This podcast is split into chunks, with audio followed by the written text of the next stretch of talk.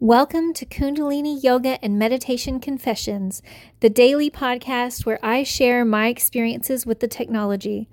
My name is Ananda Savitri Kaur, and I'm a Kundalini Yoga and Meditation teacher in Dallas, Texas. One of my favorite TV shows is Parks and Recreation.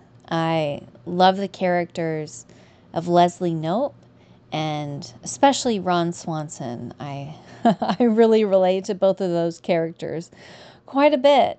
And it's interesting because now that I'm working with the city of Dallas to develop a Kundalini yoga program, it's like I'm working with the city and that's government.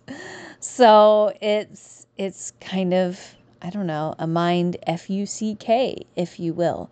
Um, I know that it's really good work that needs to be done, but I have to work with the government, and the government moves slowly and has its own problems. But I'm game for the challenge, and I'm really excited to be able to to share the technology to a wider group of people because people who use government services are very different from the people who use, you know, just their regular yoga studio nearby. It's it's going to be a bit of a shift that I'm going through, but I'm really excited for it. I know that having this technology more accessible and widely available is part of my mission. I've I've received the mission. I understand what it is. I'm called to spread kundalini yoga and meditation definitely in Dallas, but really in Texas as a whole. So I'm excited for the work and